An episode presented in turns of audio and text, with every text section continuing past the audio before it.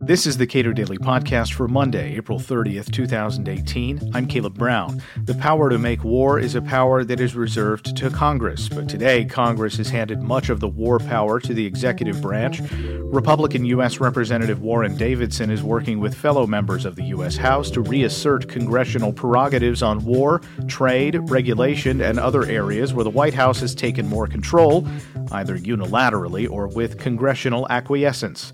We spoke earlier this month. I watched a video uh, that you participated in of a of a committee hearing um, that was uh, put up put online by Congresswoman Barbara Lee.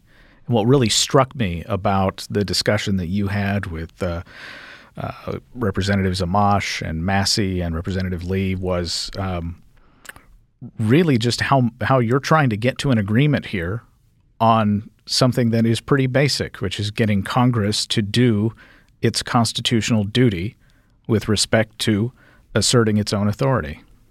Absolutely, and in that case, specific to war making, which was one of the most basic premises, and it's been highlighted on a couple other topics recently. It's a big part of why I chose to get out of the army, and uh, you know, it's addressed in Federalist 69 pretty pretty cleanly. How do we get Congress to care about this? It, it seems that uh, not just war, but with all manner of uh, areas where Congress should be the one making the rules and deciding what those those rules actually mean. Um, they've delegated so much of that to the executive branch. Yeah, absolutely. You know, just tariffs, that's in the news recently, all kinds of things that, that we could talk about. But the trend is Congress really doesn't like to vote. They like avoiding voting. And uh, the Senate is even worse than the House on avoiding voting. And, um, you know, what Congress cares about is popularity with the public. And uh, they're not going to care about it until the public cares about it. And, you know, Ben Franklin famously said, as he's walking out of the Constitutional Convention, uh, a republic if you can keep it. And so I think, you know, he highlighted it. It's hard to keep even when you want to. And today you see a lot of people really wanting to vest all that authority in a president. They want to be able to elect the president, but um, a lot of the popular will has lost confidence in Congress. They don't trust the legislature. They see us as bogged down and non productive. And they like the efficiency uh, of, of all that authority being vested in someone that can act swiftly uh, because we've proven to be ineffective. Now, do you, do you think uh, there is a new AUMF that has been uh, floated by uh, Senator Corker, and I can't remember who is uh, with him on that? And instead of repealing the AUMF of 2001, they it seems that this piece of legislation would actually sort of enshrine a lot of that authority in the executive branch. Yeah, it would basically say, you know, uh, the executive branch is just going to keep making war and if you strongly object and find a way to get it to the floor for a vote, you might be able to stop that. And you know, the default provision. This is uh, Corker and Tim Kaine. Um, the the default provision of this this bill is that Congress can have a vote to stop it, but otherwise the executive branch can just do whatever they want. And it should be the exact opposite. You know, even if you were going to give some um, delegation, which truly shouldn't be there. I mean, this was already addressed a, a doctrine uh, on, on, delegation, but um, it should be the exact opposite, where the president can act, but uh, can't continue to act without an affirmative authorization from Congress. Uh, and that would be an, an, incremental move from what's already supposed to be law. But as you can see, the practice has been, so I mean, in a way, Corker's bill just codifies what the practice is.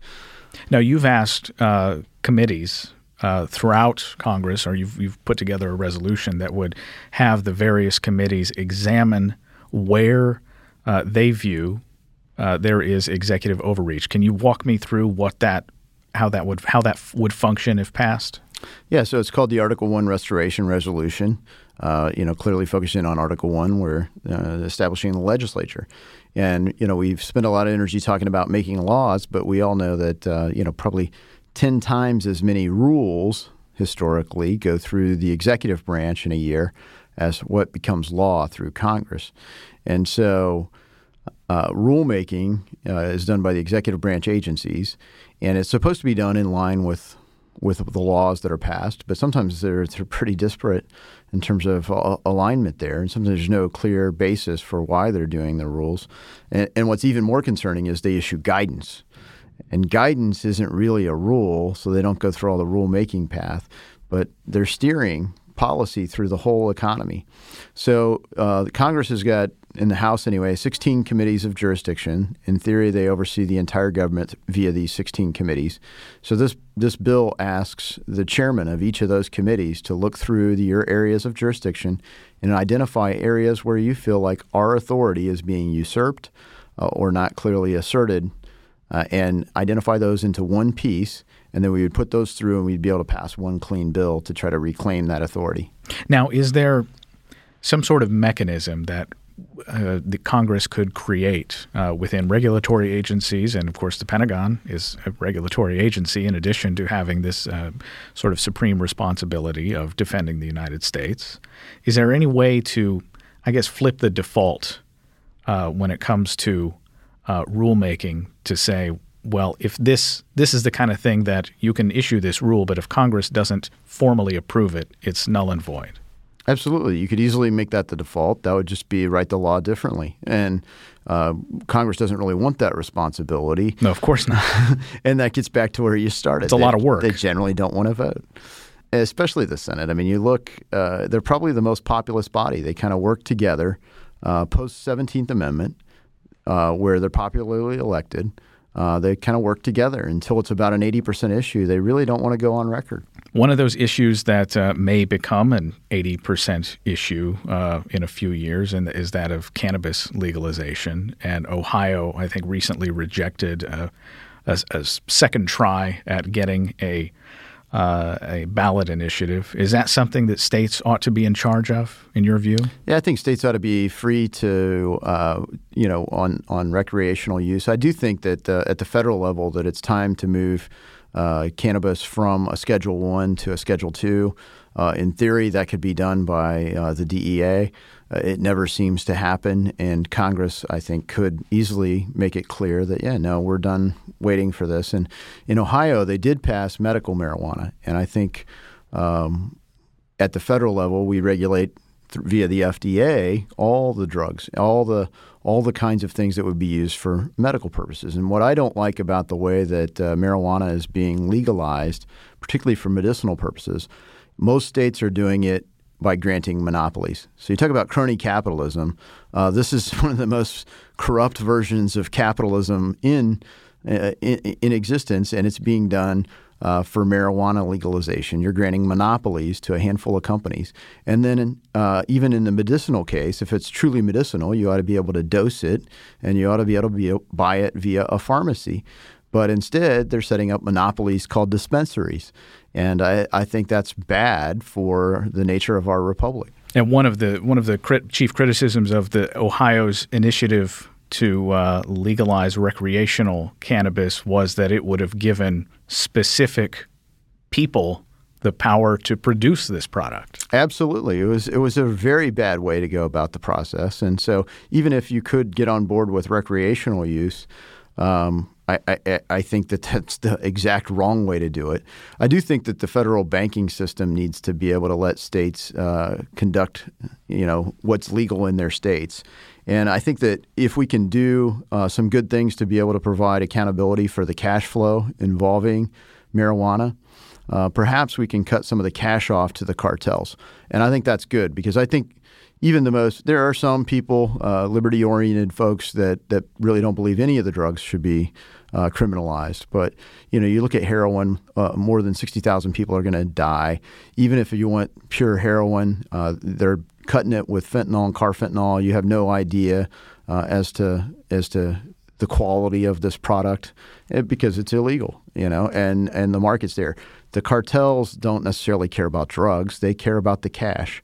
And so, um, you know, how do we kill that market? And I think killing the cash would be a good good path. How much appetite is there uh, in Congress right now to substantially restrict the authority of the president to not only you know delegate huge amounts of authority to make rules, issue guidance on uh, in regulation, but also making war. These new stri- airstrikes in Syria. It's not clear what the legal authority even was. Their presidents have at least the last. Uh, three presidents have tried to, or last two presidents have at least presented some legal legal rationale for uh, having undertaken this strike or that strike, but uh, this president doesn't seem like he's even willing to do that. Is there a grand bargain that Democrats and Republicans can can strike in Congress to say, you know, you don't like the wars, I don't like the regulatory state. Let's get together and reassert this authority. How much appetite is there really to do that? Well, if you think about that, I've got I've got a couple of bills out there um, that deal with Article One. And one is, as you said, the Article 1 Restoration Resolution. I hope that would really be a bipartisan reclamation of authority. Uh, one is on trade. And, uh, you know, Republicans have historically been free trade people. And so we did a poll, an anonymous poll amongst uh, Republicans in the House, uh, at least in the Republican Study Committee. And it came back 87% of us believe that we should do what the Constitution says, which is Congress has the authority there. We reclaim Article 1. Uh, of course, right now the president has true authority to act on his own because Congress delegated that authority. For decades and decades. Well, I mean, really, that was the primary way the federal government had money until we passed the 16th Amendment and the income tax. And so after the income tax, Congress has spent less energy on tariffs uh, and has given that authority to the president, except for treaties. So 87% agree on the policy. Congress should vote.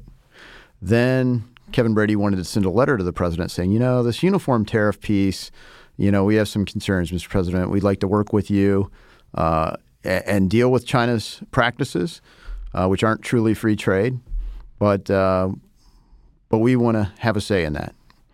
So only 107 people were willing to put their name on that, way less than 87 percent, obviously. And I thought, you know, 107 co-sponsors, pretty good starting point for a bill. Let's drop uh, the Global Trade Accountability Act and that would basically say we want to reclaim our Article 1 authority on trade. And I'm only up to about eight co sponsors so far. so that's the gap between policy and politics. And so I think that's going to play out on a number of topics, whether you're talking trade, war making, uh, or regulatory state. Uh, do you think that that is uh, something that, that uh, you know, you're, you're in favor of reasserting this Article 1 authority? Right now, it seems like if somebody's going to run for Congress, and say we need to reassert Article 1 authority, the people best positioned to do that right now are Democrats. Well, because right now it's seen as against the president, and against a lot of this, Republicans. This president, right? That's right, and and a lot of Republicans feel hesitant to do that. And you know, look, I'm not trying to reassert Article One authority in the same way, say Jeff Flake is, because he's clearly hostile to the president. Uh, I, I, support our president on a lot of positions. I, I don't agree with uniform tariffs but I was a manufacturing guy. I mean, I've been on the receiving end of bad trade practices. Current trade with China is like watching basketball where no one calls fouls, no one gets to shoot free throws. That's not free trade with China. Uh, so I support free trade. China doesn't practice free trade. And so, um, you know, what, what gets harmed, not just low prices for consumers, that's a good, but the bad thing is capital formation in the U.S. because people put capital at risk in the U.S. and then uh, that that capital is put at risk and destroyed because we don't we don't enforce the law on trade. We don't enforce free trade.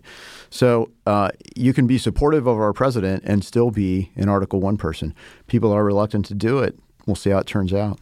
How can you name some names here with respect to the people who are uh, on both sides of the aisle who are really leaders uh, in this principled fight to put Article One authority, you know, the first branch of government, Congress to reassert that authority in a very broad way. Well, clearly the leader of this is uh, in Congress is, is Mike Lee from Utah. I mean, he's got you know he's written books on it. He's been talking about it way before I was even uh, elected to office. I was a fan of Mike Lee as a, as a manufacturing guy. So he's one of the leading voices in Congress on the topic. Uh, you know, in the House, uh, Jeb Hensarling, unfortunately, stepping away. He's kind of been in, in that vein as chairman of financial services, and then prior to that, just as a you know member of Congress, he's been effective. Uh, but you think in general, uh, guys like Justin Amash, and Thomas Massie, uh, and on the on the Democrat side, at least with war making, Barbara Lee. Now, some people uh, use that because they're in when you come to war making, they're, they're not really in favor of any wars. Okay, so it's just a means of not going to war ever. Uh, whereas, I mean, I'm a former Army Ranger. I mean, there's lots of things I would authorize, but I can't go and say, I, I can't go and say that the founders didn't create this system with a clear delineation. I mean, it should be difficult. It should be difficult to go to war, and the default should be that we're not in a state of war. And the reality is, is since World War II, the default has almost been that we're at war with someone. Warren Davidson is a Republican U.S. representative from Ohio. Subscribe to and rate the Cato Daily Podcast at iTunes and Google Play, and follow us on Twitter at Cato Podcast.